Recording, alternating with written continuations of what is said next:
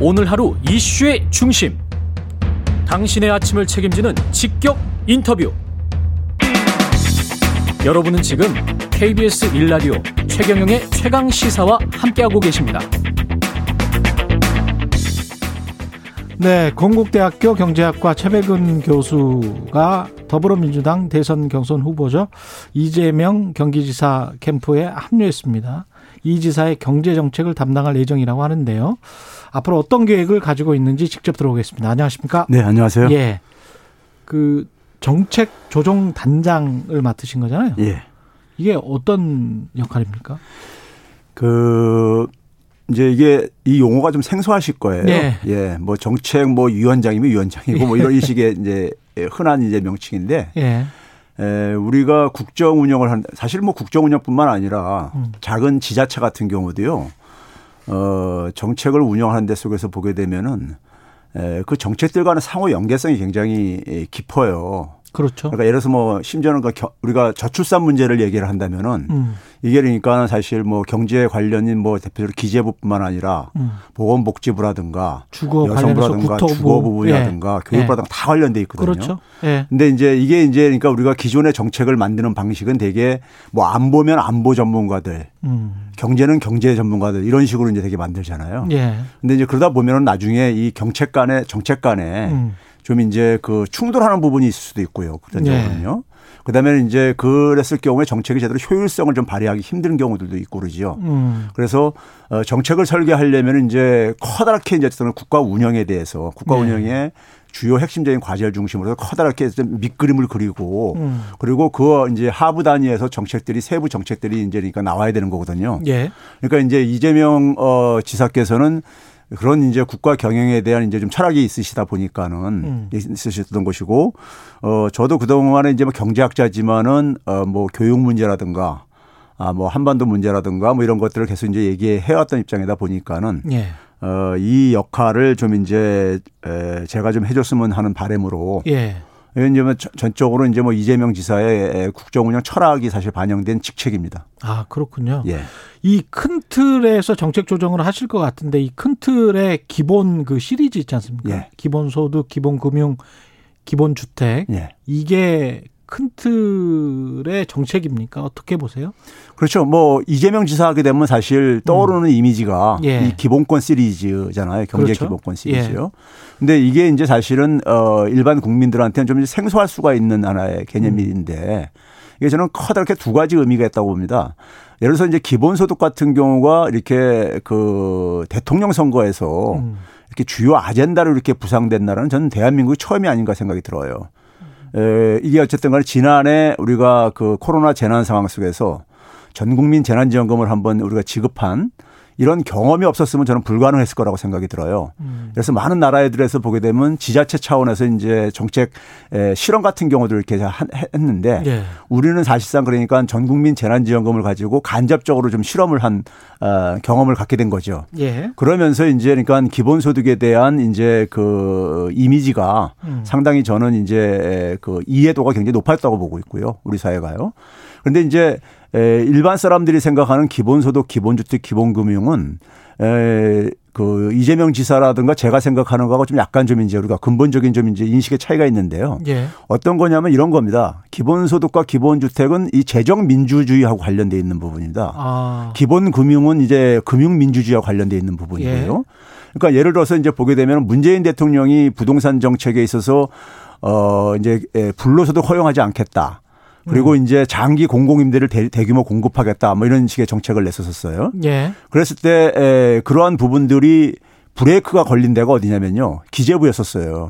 우리나라 이제 기재부에 권한하게 되면 아시는 분들은 알겠지만 굉장히 막강한 권한을 갖고 있어요. 예. 그러니까 그래서 예산 배정뿐만 아니라 예산 편성뿐만 아니라 기금에 대한 편성도 하고 있거든요. 예. 그래서 기금의 대표적인 게 도시주택 기금이라는 게 있어요.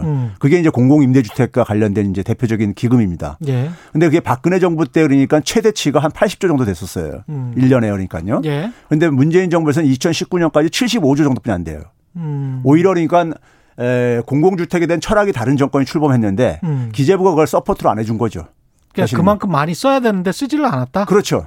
그러다 보니까 그게 이제 결과가 안 나오게 되는 것이고요. 그랬을 때 그게 왜 그러냐면 재정이 그러니까는 경제 관료에게 너무 집중적으로 권한이 집중돼 있음으로써 예. 이게 그러니까는 사실 재정이 그러니까 우리가 흔히 말해서 이게 대한민국 기재부의 나라냐 뭐 이런 얘기도 우리가 나오고 할 정도로까지 예. 기재부가 그러니까는 그 이 권한을 너무 이제 독점적으로 가지고 있는데 이 권한을 국민을 위해서 쓰기보다는 어떻게 보면 이제 경제 관료라든가 우리 사회 어쨌든 간에 재벌 건설 자본이라든가 금융 자본을 위해서 이걸 사용을 하다 보니까는 이런 정책이 제대로 작동이 안 됐다 이거죠. 예. 그런데 이제 기본 주택 같은 경우는 이제 그 부분을 이제 그러니까 어쨌든 간에 좀 이제 뚫고 나가는 것이고요. 예. 기본소득도 마찬가지입니다. 기본소득의 가장 큰 의의는요 재정 민주주의예요. 그러니까 우리가 흔히 잘못 알고 있는 것들이 우리가 이 재원을 어떻게 마련할 것이냐 이렇게 가는데요. 예. 재원 마련하고 걱정할 필요가 없는 게요. 어차피 이것은 세금을 걷어서 충당할 수밖에 없습니다. 그렇죠. 기본적으로요. 그런데 예. 문제는 뭐냐면 이 세금을 거둔 것을 바로 다 국민들한테 n분의 1로 돌려주는 방식입니다. 그런데 이제 문제는 뭐냐면 한 85 내지 95%는 자기가 낸 세금보다 더 많이 돌려받아요. 그렇기 때문에 세금 저항이 없는 것이고요. 예. 국가 부담도 없는 것이고요. 근데 이제 세금을 내는 사람들 입장에서는 예. 분명히 이제 뭐 한 10%나 예. 뭐 이 정도. 근데 그 사람들이 이제 기득권이란 말이죠. 예. 국토보유세 같은 경우도 지금 저 제한을 하고 계시기 예. 때문에 그 국토보유세를 부과한다고 하면 굉장히 또 저항이 막대할 텐데 특히 기업들이 많이 가지고 있잖아요, 토지를.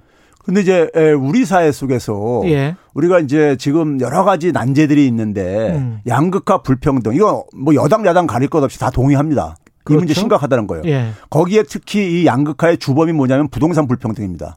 자산 불평등이에요. 이건 제가 볼 때 제가 계산해 봤을 때는 조선 말보다 더 심해요. 지금 상황이요. 조선 말보다 더 심하다. 심합니다. 예. 소위 말해서 자산, 예, 토지의 소유 이 진위 개수를 계산해 보면은 더 심합니다. 근데 그거를 증세를 안 하고 극복할 수 있겠느냐? 그렇죠. 그러면 예를 들어서 그러니까 우리가 토지에 대한 많은 이러한 그러니까 우리가 소위 말해서 소유를 많이 하려고 하는 것은 그에 따른 기대 수익이 높기 때문에 하는 거 아니겠어요? 그렇죠. 그러면 이제 재산을 많이 가진 사람이 그에 대한 그러니까 합당한 그러니까 기여도 해야 되는 것이고 그런 점에서 기본소득형 국토보유세를 도입하게 되면요. 시뮬레이션에 따라서 그러니까 토지 보유세를 그러니까 한 0.5% 정도만 하더라도요. 예. 한 90에서 95%까지는 손해보는 게 없어요. 국민들 중에서요. 그리고 그렇다면 예. 대장동 개발 특혜 의혹 예. 같은 경우에 어떻게 보면 성남시장을 이재명 지금 후보가 할 때 예. 일단 뭐 한 1,800억 정도를 받고 나머지 후순위로 저쪽에 예. 민간에 다 줘버린 거기 때문에 예. 나머지 것들이 이제 현물로 받은 거잖아요. 예. 그래서 이제 5,500억을 받았다는 예. 거고. 그리고 이제 물론 이제 개발 이익이 그렇게 많이 커질지 뭐 미래 예상을 못했다라고는 하지만 그럼에도 불구하고 앞으로 이런 민간에게 이런 식으로 주는 것에 관해서 캠프 내에서는 어떻게 생각하세요? 이거는 일종의 특혜가 결과적으로는 돼버렸으니 예. 어떤 잘못이 그래도 있는 것 아니냐. 예. 그런 부분에서는 앞으로는 좀 개선을 해야 되겠다. 이런 식으로 지금 가는 겁니까? 근데 이 사안이요. 예. 제가 이제 그 성남시 바로 옆에 있는 경기도 하남시라고 있어요. 예. 붙어 있는 데시에요. 예. 거기서 제가 이 그 도시개발 사업과 관련해서 당시에 이제 그러니까 시민운동을 하면서 이런 걸 한번 겪어본 적이 있어요. 예. 그래서 당시에 이제 감사원 감사 청구해가지고 비리를 한 198억 밝혀낸 경우도 있고 그러는데 근데 우리가 성남 이 대장동 같은 경우는요. 개발 사업을 그러니까 하지 않을 수 없는 상황이라는 걸 전제로 했을 때요. 예. 했을 때 그 상황 속에서 이건 단순한 겁니다. 그러니까 뭐냐면은 은행 자본들이 들어온 거고요. 그렇죠. 은행 자본들이 네. 들어오고 그다음에 이제 성남시가 이제 어쨌든 간에 거기 이제 개입이 되고 그랬을 때 이 두 주체는 뭐냐면은 그냥 우선주주였던 거예요.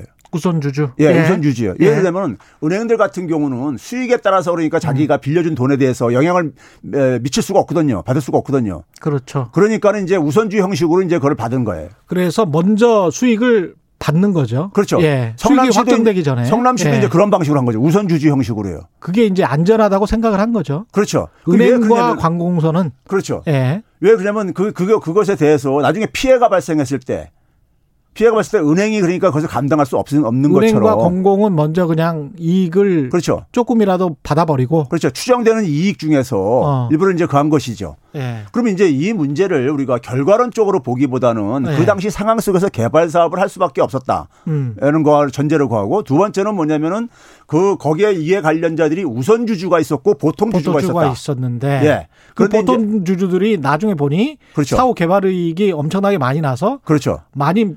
그게 이제 국민 정서상 굉장히 이제 자극을 한 거죠. 그런데 이제 이게 문제는 뭐냐면은 순수한 공영 개발을 할 수가 없었던 상황이라는 것을 그리고 순수한 공영 개발을 하더라도요. 예. 하더라도 기초 지자체가 혼자서 자그마한 기초 지자체들은요. 그런 개발 사업 할 역량이 안 됩니다. 그렇기는 해요. 예, 예. 현실적으로 보게 되면요. 예. 하남시도 그래서 문제가 됐던 게 뭐냐면 도시개발 하남시에서 두 번 경험했어요. 한 번은 도시개발공사가 주도를 했는데 도시개발공사가 역량이 안 되니까는 민간 사업자를 끌어들여요. 그래서 민간 사업자한테 엄청난 특혜를 준 거예요. 특혜를 주고 그 속에서 정치인들이 거기에 그러니까 이권을 챙긴 거고요. 그리고 하나는 이제 뭐냐면은 덕풍동이라는 곳은 순수하게 민간 개발을 했어요. 그런데 거기도 마찬가지로 이제 문제가 생기고 그러죠. 이제 그런 점에서 지금 이제 캠프에서는 뭐냐면은 이 부분을 기초 지자체에서 그러니까 감당할 수 없는 이제 이거기 때문에 예. 이 부분을 순수하게 공영 개발로 하려면은 어차피 제도적인 정비가 좀 필요하다 이거죠. 불로소득을 그러니까 국민 이익으로 환수를 하기 위해서는요. 예, 어떤. 그러니까 이제 이 부분은 그러니까 우리가 이 기초 자치단체가 지방차 예. 같은 게 발행하는 게 지금 현행법상으로는 제한이 있잖아요. 예, 예. 전전 예산에 그러니까 10% 초과할 수 없게 돼 있고 그렇습니다. 예. 그 이상은 행자부에 그러니까 승인을 받아야 되는 이런 부분들이 예. 있습니다. 그러니까 그랬을 때 이 사업을 추진하는 데 속에서 얼마나 그러니까 우리가 공공성을 그러니까 최대한 확보하냐는 문제라는 것은 이런 것은 우리가 그래서 흔히 말해서 지금 기존의 이재명 캠프에서 얘기하는 것이 뭐냐면 토지 임대부 이제 주택 같은 경우들을 예. 그러니까 이제 토지에 대해서는 공공이 그러니까 소유를 하고 그러니까 개발을 해가지고 거기에 대해서 그러니까 우리가 주택만 그러니까 분양을 하고 예. 하는 식으로 해가지고 하게 되면은 토지 가격이 상승을 하더라도 그걸 이익을 환수할 수가 있으니까요. 이익은 우리가 계속해서 토지 임대부 주택으로 그렇죠. 예. 계속 그 토지 소유권은 공공이 가져가는 방식으로 그렇죠. 하는 게 낫겠다. 예. 마지막으로 지금 시간이 얼마 안 남아서요. 중앙은행 그 발권력에 예. 관련된 이야기는 중요한 것 같아서 경기 부양을 위해서 한국은행이 이 부분을 좀 생각을 해봐야 된다. 이거는 계속 지론이셨잖아요. 예. 좀 구체적으로 말씀을 해 주십시오. 이게 지금 일부 예. 이제 언론들에서 그 앞뒤를 딱 잘라가지고 이제 이렇게 예. 보도를 하면서 예. 이제 오해가 있는데 우리가 한국은행의 주요 기능, 중앙은행의 주요 기능으로 보게 되면요. 한국은행은 우리가 물가 안정에만 초점을 맞추고 있어요. 예. 근데 이제 미국의 중앙은행의 연준은 예. 고용을 먼저 우선순위로 두고 있죠. 맥시멈 인플로이먼트라 해서 최대 고용, 안정 고용을. 바꿔버렸습니다. 한 2년 예. 전에, 1년 예. 전에. 그리고 예. 이제 물가 안정이 이제 우선순위로 되어 있고요. 예. 그랬을 때 제가 이제 얘기하는 건 뭐냐면은 물가 안정하고 고용 안정은 일정하게 그러니까는 이해관계자들의 이익을 절충한 하나의 형태다. 예. 이게. 예. 그런데 우리나라는 너무 물가 안정에만 초점 맞추는 게 이게 중에 이제 금융자본의 이해를 사실 반영을 하는 것이고 고용 안정은 일반 사람들은 일자리가 필요한 거잖아요. 그렇죠. 민생이죠. 그런 점에서 통화 정책을 그러니까 고용 안정에다가 더 많이 통화 정책을 구사해 주길 바라는 거죠. 미국처럼 아예 문구를 넣어버리자. 아니 우리나라도 보면 지난해 정기국회 때요 예. 민주당에서 그러니까 고용 안정을 추구하자 이런 얘기가 이제 그 논의가 됐었었죠. 예. 그래서 한국은행에서도 지금 그러니까 검토를 하고 있는 걸로 알고 있어요. 그러니까 물가 안정, 고용 안정, 그다음에 금융 안정이 이게 세 개가 기본적으로 미국의 연준이 갖고 있는 하나의 내용이란 말이에요. 그러면 고용 안정을 넣으면 예. 그렇게 해서 그걸 합법화시키면. 발권력을 동원할 수도 있다 이런 말씀이시죠. 그렇죠. 보다 이제 그러니까 우리가 일자리라든가 없는 사람들에 대해서 그다음에 이제 중앙은행이 주로 이제 은행과 정부만을 상대로 하고 있지만은 기업들한테도 많이 지원을 해주고 있어요. 일반 그렇죠. 사람들은 모르고 있지만요. 그렇죠. 예. 그런데 왜 그거를 왜 일반 국민들은 경기적인 취약계층들은 왜 그게 기회가 제약되냐 이거예요. 그걸 기업들한테는 지원해주면서. 한국은행의 가장 정책 결정권자가 누구냐면 금융통화위원들입니다. 알겠습니다. 여기까지 하겠습니다. 예, 더불어민주당 이재명 캠프 정책조정단장 최백은 건국대학교 경제학과 교수였습니다. 고맙습니다. 네, 감사합니다. 예, KBS 1라디오 최경영의 최강시사 1부는 여기까지입니다.